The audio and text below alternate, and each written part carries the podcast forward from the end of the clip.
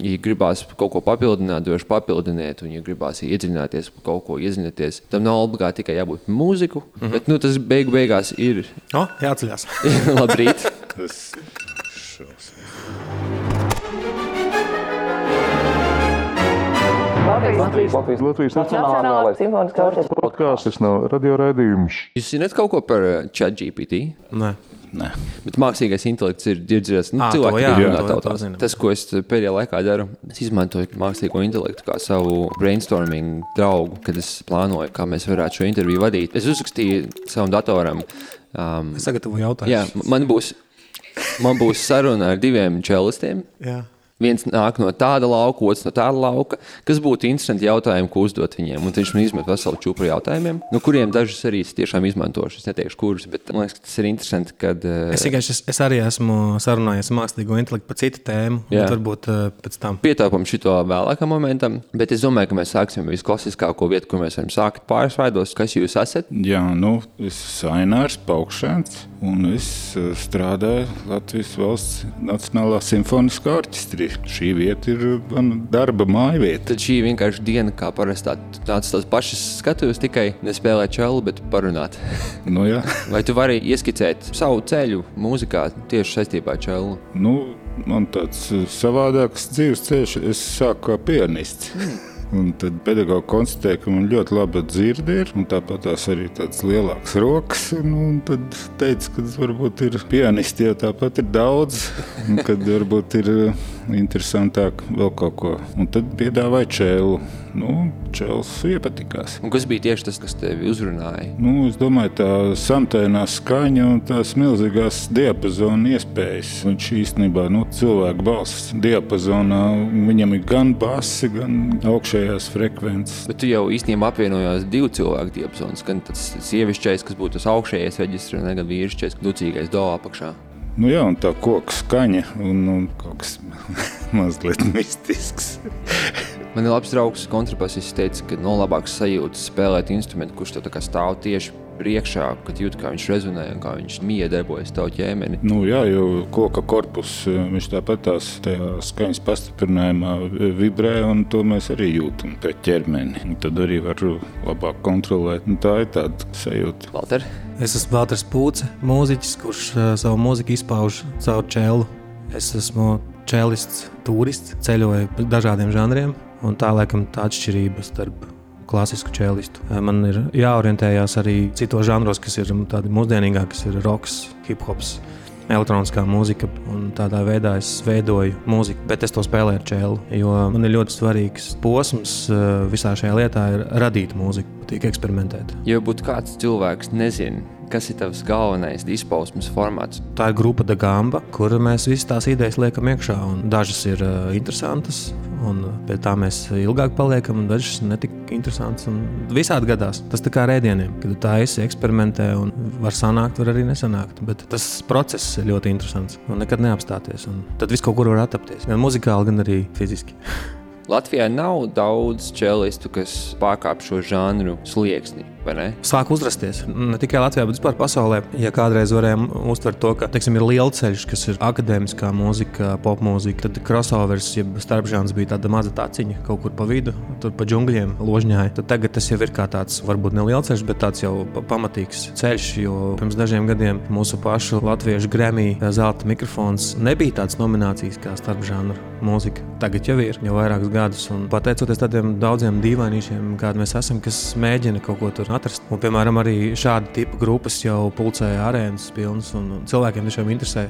Tu nekad nevari zināt, kas tur būs. Tur ir daudz pārsteigumu. Tas varbūt piesaista. Un Latvijā mums jau ir, nu, protams, aizsācēja MLM, kuras arī ņēma dalību. Tad tālāk jau Dagamba, mums ir meiteņu tāds čēlis veidojums kā grupa Madara. Tad ir jauni džeki Čērmeni, tad ir Marks Zēvičs. Tad ir diezgan daudz. Un varbūt kā vēl, varbūt tas kādu nenosauc. Ārni Daugovieti. Jā, tieši tā. Nu, re, mēs, mēs kaut kā desmit varētu izspiest īstenībā Latvijā. Tas ir īstenībā pārsteidzoši daudz. Jā, Es pat kaut kā savā prātā biju iedomājies, ka jūs varbūt esat uz vienas rokas pirkstiem. Nē, mēs cilvēku. Esam jau gan arī uz divām rokām. Wow. Tas viss attīstās. Jā, par to prieks. Bet Ainār, pats esmu tam liecinieks, ka arī tev nākās pārkāpt žanru robežām. Mums bija nesen sadarbība ar Trio Alpo, kur jūs kopā ar vēl 11 kolēģiem spēlējāt Jāņa Rubika un manas rakstīto mūziku. Un vai tas ir kaut kas ikdienišķs, vai tas ir kaut kas, kas man liekas relatīvi reti tavā pieredzē? Nu, man pieredze arī ir tāda dzīves laikā krāsaina bijusi ļoti daudziem žanriem cauri, ieskaitot pat mūzikas rakstīšanu. Bet mums jau kā desmit un vairāk gadu atpakaļ mēs aizsākām Čelu Brimtīm, Nacionāla orķestra Čelu grupas, pārsvarā visi čelisti, un mēģinājām arī katru gadu vienu tādu lielu projektu taisīt. Tas mērķis bija arī dažādas veidu stilu mūzikas. Mums bija ļoti krāsainas kino programmas, kādas divas no tango, no baroka, gan klasiskās, gan romantiskās. Un tā pieredze paplašina to redzesloku katram mūziķim, kas piedalās un kas varbūt nu, nav tik ļoti iedziļinājies tajās stilu atšķirībās. Vai tajā laikā, kad tu biji students, tieši starp žanru ķēlu spēli, bija kaut kas tāds novērojams, vai tas vēl bija mazāk aktuāls? Nē, es domāju, nu, ka veidojās mūziķa personības. Tas varētu būt vidusskola, mūzikas akadēmija. Tad jau arī bija cilvēki, kas meklēja tos starp žanrus, bet nu, tā informācijas apmaiņa bija, nebija mums internets, un ieraksti arī bija ļoti ierobežoti. Bieži vien tas ir palicis tikai kaut kādos pasākumos vai domās. No tiem jau arī ir, piemēram, nu, Raimons Macets. Jā, jā, gribēju pieminēt. Vai ne ļoti spilgta personība. Nu. Jā, es, es ar viņu runāju par to, jo viņš īstenībā ir pirmais. Pirms tam laikam nebija tāds. Ja varētu teikt, roka čēlo. Jā. Un es jautāju, kāpēc, kāpēc neturpināju, jo tas ir kaut kas tik, tik unikāls. Un tagad, pēc tik daudz gadiem, viņš ir aizgājis. Nebija attīstījušās tās nu, tehnoloģiski mikrofoni un uh, apskaņošanas noņēmēji. Un tieši to skaņu, čēlu dabūt skaļu.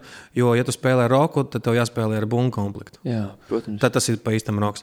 Un vienkārši čēlis nevarēja pārsist bungas. Mm -hmm. Līdz ar to visdrīzāk vēl kāda iemesla, bet tas bija viens no tādiem punktiem. Kāpēc tas nevarēja izdoties tad? Šī vienkārši tehniski. Tehnoloģija attīstība. Es nekad nebūtu iedomājies, ka tas ir kaut kas tik stiprs, kas var apturēt to impulsu, tehnoloģijas trūkums. Gan jau ka vēl kaut kas. Bet tas bija tas, ko viņš man atbildēja. Paturpinot tevis iesākto jautājumu, ir, um, kāda sajūta ir spēlēt čelu uz skatuves, kas varbūt tradicionāli ir tieši pielāgota lielām grupām, kur ir ģitāras, bungas, milzu elektroniskas skaņas, un ka tev ir pretī auditorija, kas varbūt ir radusi klausīties citu mūziku, un tagad tu esi šeit priekšā ar ķēlu, un, un kā viņi to uztver, un kā tu, kā tu jūties. Nu, mēs esam izgājuši ļoti daudz etapiem cauri tīri tehniski. Sākām mēs, protams, ar akustisko instrumentu, ar noņēmēju, un tas skaņa visu laiku nav tur, kur mēs gribētu, lai viņi ir. Un tad nāca klāt mikrofons kombinācijā ar noņēmēju. Sākās citas problēmas. Mikrofonā iet iekšā trokšņi no bungām. Stulbi tā teikt, ka tie trokšņi tā, tā ir mūzika, protams, bet uz skatuves izklausās nedaudz citādāk, kā cilvēki to dzird. Un tad mēs tagad esam nonākuši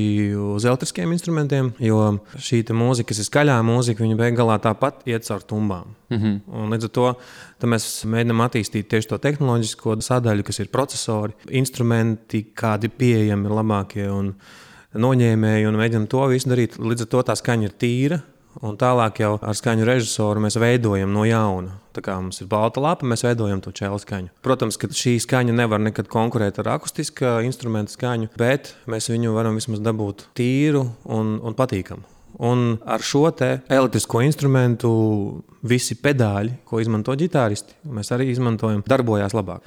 Mēs klausāmies paši šo skaņu austiņās, jo koncerts nav tikai mūzika, bet arī šausmas priekšnesums. Līdz ar to mums ir gaismas, mums ir video, un lai to visu sasinhronizētu, mums ir vajadzīgs kliks. Un līdz ar to mums ir vajadzīgs ausis, lai šo kliku nedzirdētu cilvēki. Kliks ir periodiska skaņa, kas palīdz sinhronizēt mūzikas dalībniekus vienā tempā. Tieši tā, un tā jau ir problēma. Jo mēs esam pieraduši dzirdēt skaņu akustiski. Tā arī Čēlis ir domāts. Viņš nav domāts klausīties viņa austiņās. Un te, kad tu dzirdi viņa austiņās, tā jau ir cita pasaule. Mēs šobrīd ar to cīnāmies, un lai tā skaņa būtu tāpat ļoti tālu. Yeah. Bet nu, tuvinātos, lai nav tā, ka tu spēlē koncertu, un tas, ko tu dzirdi, ir šausmas. Protams, skaņu režisors saregulē visu ļoti smuki. Cilvēks dzird jau tādu labu rezultātu, bet tas, ko tu pats dzirdi, ir, ir tā, ka tev gribas, lai tas koncerts ātrāk beidzās. Tev asiņo ausis vienkārši no tādas skaņas, kas veidojās. Bet mēs esam jau pagājuši diezgan daudz uz priekšu, lai tas izklausītos pēc tāda ļoti nu, viduvēja ieraksta. Bet tas jau ir daudz labāk nekā pirms tam. Pirms tam bija vienkārši troksnis. Yeah. Nu, dēļ mikrofoniem. un tā. Un, bet emocionāli tā, kas notiek tajā brīdī, kad tev nav vairs šis eh, koka korpus, jo elektriskiem instrumentiem viņiem viņa vairs nav. Viņš ir tāds tā tukšs. Es nezinu, varbūt ir redzēts. Vai daži ir saliekami, daži ir nu, visādi. Tur vienkārši garš tāds stāps. Un tad uh, vairs pazūd tā koka korpus, pazūd tā vibrācija, kas ir tā patīkamā. Un, un tas man bija tas, kas man pietrūka pēdējos gadus. Un, un es tagad atgriežos atpakaļ uh, tādā akadēmiskā spēlē vairāk. Un, Jā. jā, mums ir duets kopā ar grupas pianistu Danteni, un mēs apbraukājām Latviju ar koncertiem tieši. Skaniski tuvāk akadēmiskajai mūzikai. Protams, ka tas tāpat ir crossovers, jo mēs eh, aranžējam dziesmas, slavenās, kas mums ir eh, Zigmāra Liepiņa, kas ir dziedājums, Imants Kalniņā, Fija Rokas, bet akadēmiskā manierē. Tas bija īstenībā viens no iemesliem, kādēļ mēs to sākām darīt, tīri izbaudīt procesu. -hmm. Jo nevienmēr tu vari to tādā lielā koncertā, diemžēl. Tie ir tehnoloģiski iemesli dēļ. Tu beigās īstenībā esi kļuvis par tādu tā kā elektrisko ģitāristu tikai ar Jā. uh, bez ladām un Jā, lociņu. ne? principā, jā, tā sanāk. Jā, jo viss tas veids ir principā tieši tāds pats, ko dara elektriskie ģitāristi. Pedāļi ir tie paši. Pilnīgi viss, viss ir ļoti, ļoti līdzīgi. Savā ziņā liekas, tā kā loģiski. Jūs ejat tajā žana virzienā, Tā ir ģitāra mūzika. tā Principā. ir ģitāra mūzika un attiecīgi tie ir spēles noteikumi. Un ne? viņi ir jāpieņem. Un tu vari pretoties viņiem, bet vienā brīdī saproti, ka tas tikai tā var strādāt. Uz lielām skatuvēm un uh, liels priekšs. Ja tu gribi, lai tas čels ir pietiekoši jaudīgs, tāpat kā elektriskā ģitāra, tad ir, ir lietiņas, kas jāizdara. The Gamba principā ir kameras mūzikas ansamblis. vai ne?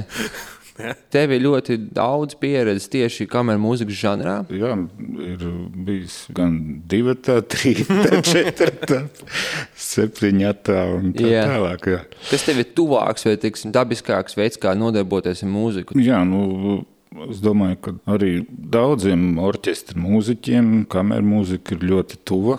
Jo tas eh, arī palīdz uzturēt formu un asināt prātu tajā domāšanā, ka tu arī pats eh, nu, veido, piedalies pie tās mūzikas izpildīšanas koncepcijas. Mm -hmm. Tiem, kam interesē, tā ir ļoti svarīga lieta, lai arī vispār uzturētu to domu sasumu, ko pēc tam, kad sanāk tādi simts domātāji kopā, ja, Jā. tā skaņa, kas veidojās, viņi veidojās no katra individuāli. Arī apmācības procesā, kā mūziķi mācās, tad kameras mūzika ir milzīga nozīme. Lai tu ļoti neatsēti redzētu, kā veidojās mūzika nu, no trīs balsīm vai piecām un līdz arī lielam orķestrim.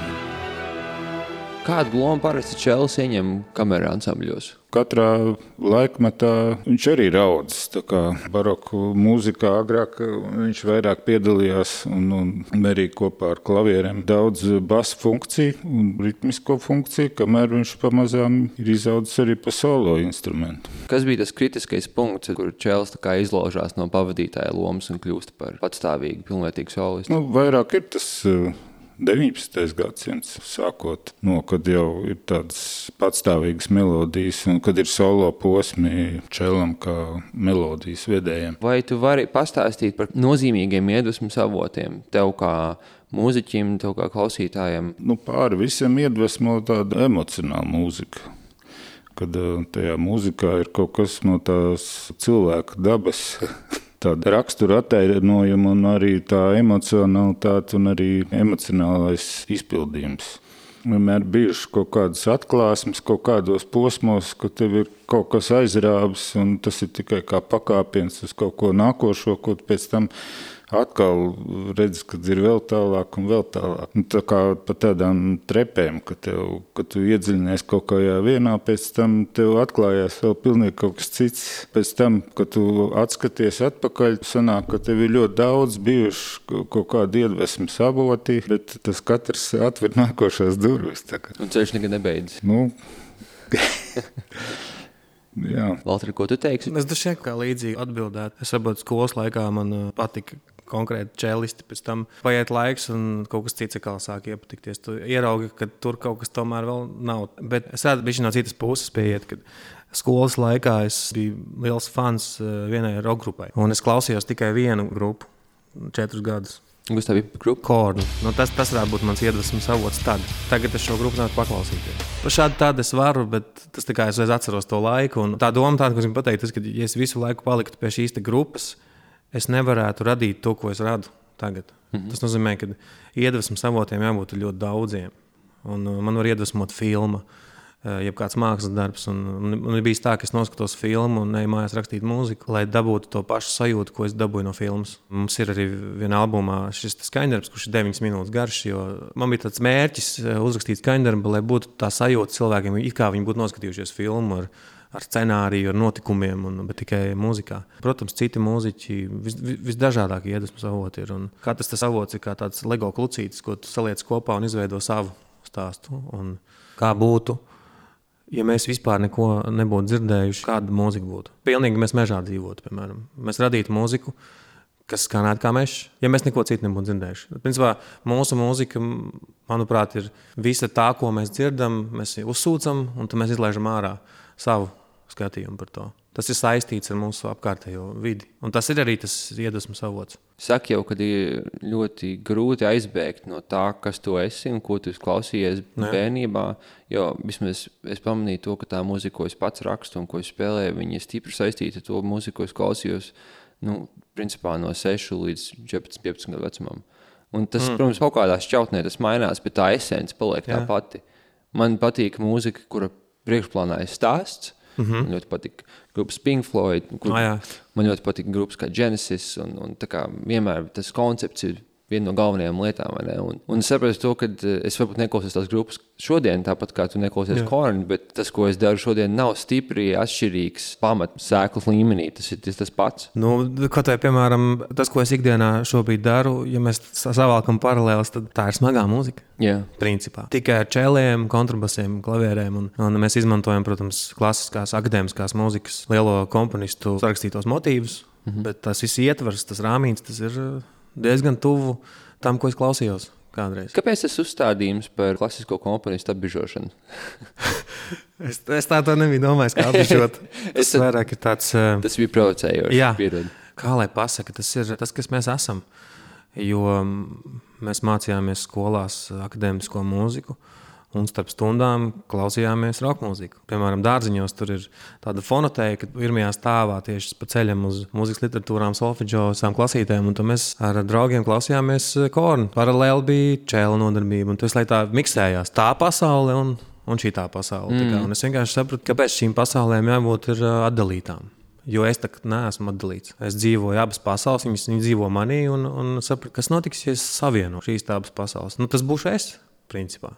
Jā. Un tajā brīdī, kad tu to visu savieno, kādam liekas, ak, Dievs, tas nevar darīt. Bet man tā ir norma, un es to es tā dzirdu. Un, ja kādam vēl liekas interesanti, super. Un, uh, tur rada jaunu pasauli. Tagad pēdējā programma ir ļoti īpaša. Mums ir Baha Against the Machine. Mm -hmm. Un Reģions Mašīna arī bija kaut kādā periodā ļoti nozīmīga grupa, ko vienkārši klausījos un, un iedvesmojos. Un, un Bahs, protams, ir visiem zināms. Kā, mūzikas tēvs. Ja kāds zina kaut vienu čēlu skaņdarbu, tad tas, tas ir vismāk ir. Jā, prelūdija no pirmās svītas. Bet tieši to mēs nespēlēsim šajā programmā. To visdrīzāk visvairāk gaida. Ir vēl daudz kas cits, bet pieskāries eh, mākslīgajam intelektam. Un eh, šajā programmā arī ir ietekmes no mākslīgā intelekta. Mums drīz ir koncerts Meža parkā 3. jūnijā nākamnedēļ īstenībā kur mākslīgais intelekts piedalīsies šova veidošanā. Ko eh, tas darīs? Roberts Rubīns eh, veido visu vizuālo, sadarbojoties ar mākslīgo intelektu. Es pat nezinu, kas tur būs, bet kaut kāds fragments esmu redzējis, un, un tas ir eh, diezgan interesanti. Jā. Nu, mākslīgais intelekts, teiksim, tā atdzīvinās Bahu. Kā viņš viņu redz? Cik neticami. Ko Bahs par to būtu teicis, ja viņš būtu šodien dzīves? Ainār, vai tavā pieredzē nācies satikties ar jauno čelu paudzi, kuri jau ir informēti par gambas mūziku, vai kāds nāk pie tevis ar vēlmi spēlēt kaut ko tādā virzienā? Vai? Grupas gamba mūziku vai kas? Vai instruments viola gamba? nē, nē, jo es vispār spēlēju viola gamba instrumentus, mm -hmm. mazāk sauc. Kaut kur, jā, tā ir laikam tāda pavisam liela specifika. Nu, priekš Latvijas tā. Cik bieži tev sanāk ar šo instrumentu uzstāties?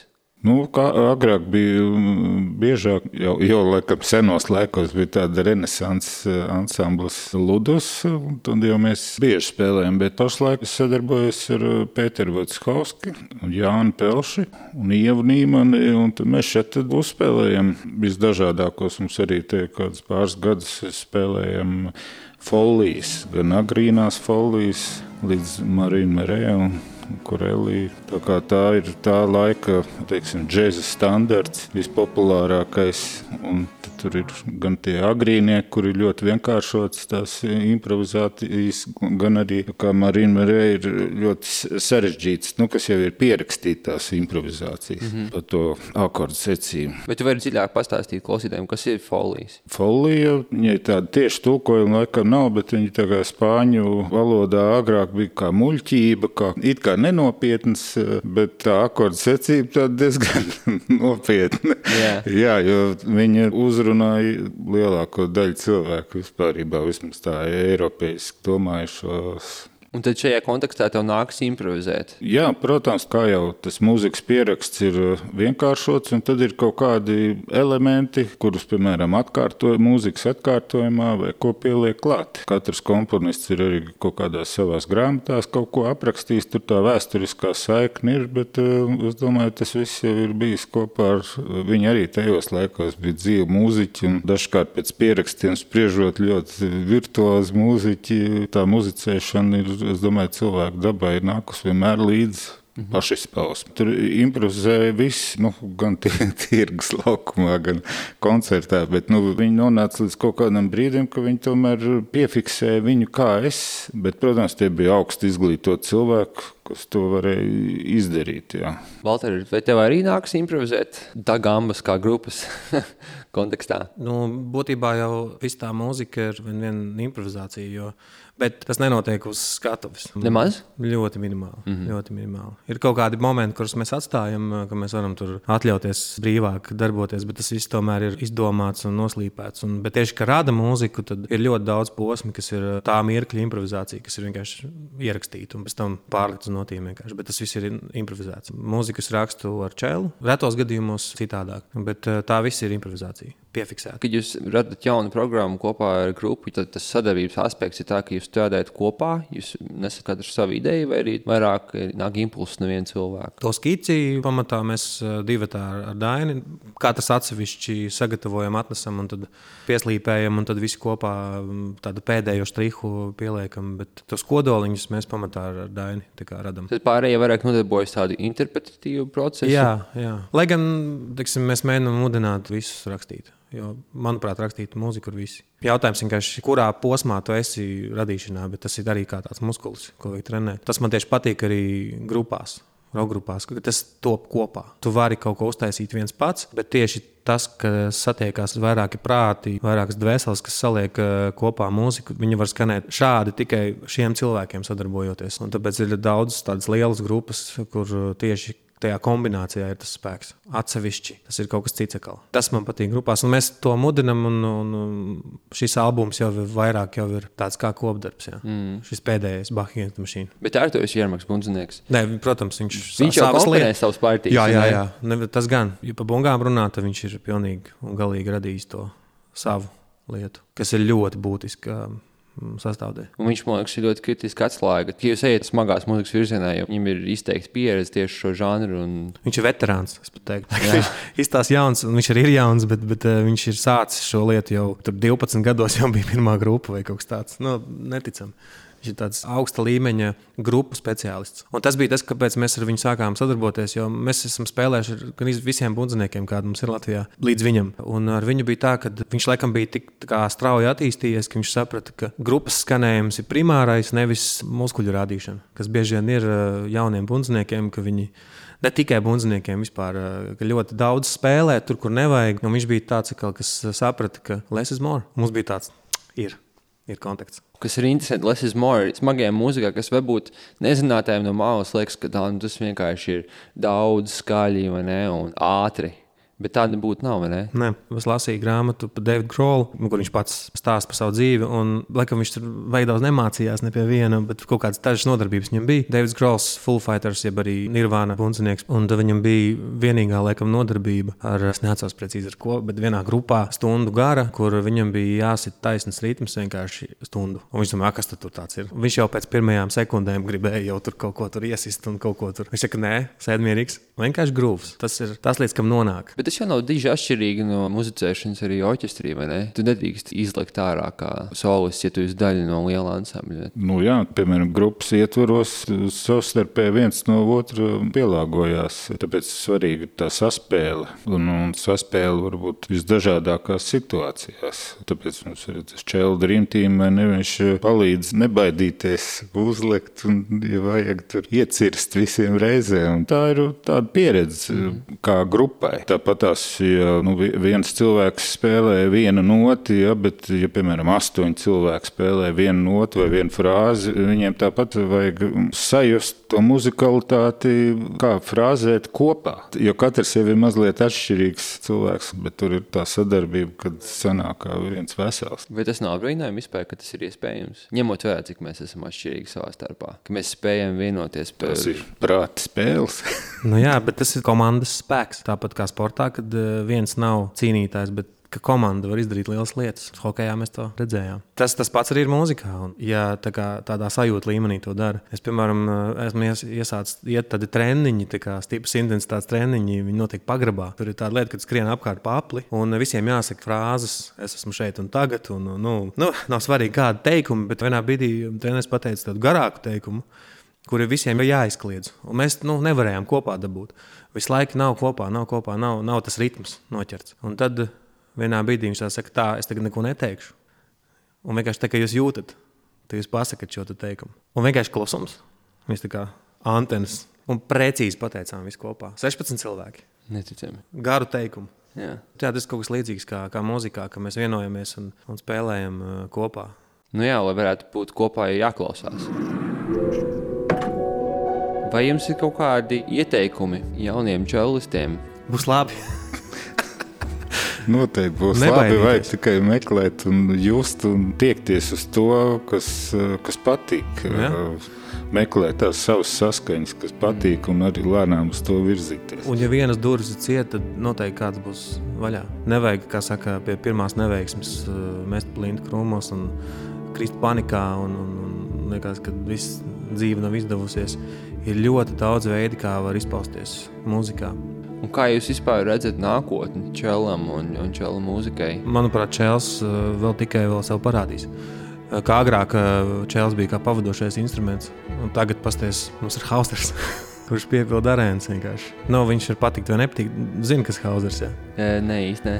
Kā tu Čēlis zini? Jā, Viens no viņiem. Vienkārši tu Čēlos vairs nav, tagad ir viņš. Un, nu, viņš ir tāds smieklīgs džeks, bet tauta nāk uz viņu. Piemēram, agrāk nevarēja pat iedomāties kaut ko tādu, ka būs viens čēlists, kurš piepildīs lielas arēnas, un varbūt pat stadionus, vai vispār instrumentālā mūzika kā tāda. Tā kā es domāju, ka viss vēl būs, viss vēl priekšā. Nevar salīdzināt ar to, kas bija iepriekš, piemēram, nu, kad uh, es mācījos 80, 90 gadi. Ja? Tas pats internets nebija tev.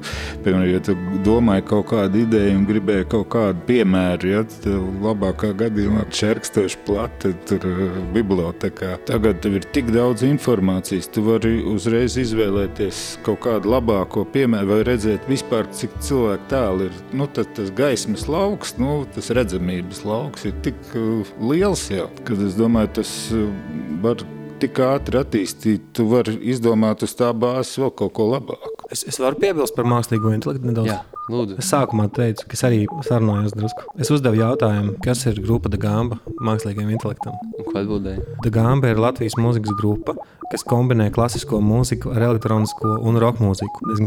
Grupa dibināta 2011. gadā, un tā sastāvā ir četri mūziķi. Violnieks, Daksēlis Kalniņš, Čēlis Celters Pūce, elektroniskās mūzikas producents DJ Rudd un perkusionists Kaspars Kurdeko. Un tad ir, viņi ir ieguvuši popularitāti ar cover versijām, piemēram, Zigijas Stardust no Davida Bowie. Un tur vēl kaut kas tāds - Thunderstock no ACDC. Nu, mākslīgais intelekts ir eh, foršs, bet uh, viņam vēl jāpamācās. Jā, bija viņa jāpamāca. Ko DJ Rūta un Kaspars saka? Kas- es ieliku postu Facebookā, un, un mēs tur pa- pareicām. Kad, nu, vispār interesants sastāvs, jā, bet tas Daksēlis vienkārši, kur viņš ir? Kur viņš ir? Slavenais Ilnieks Daksēlis Kalniņš.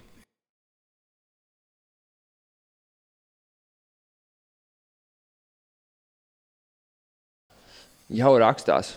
Ak, Dievs!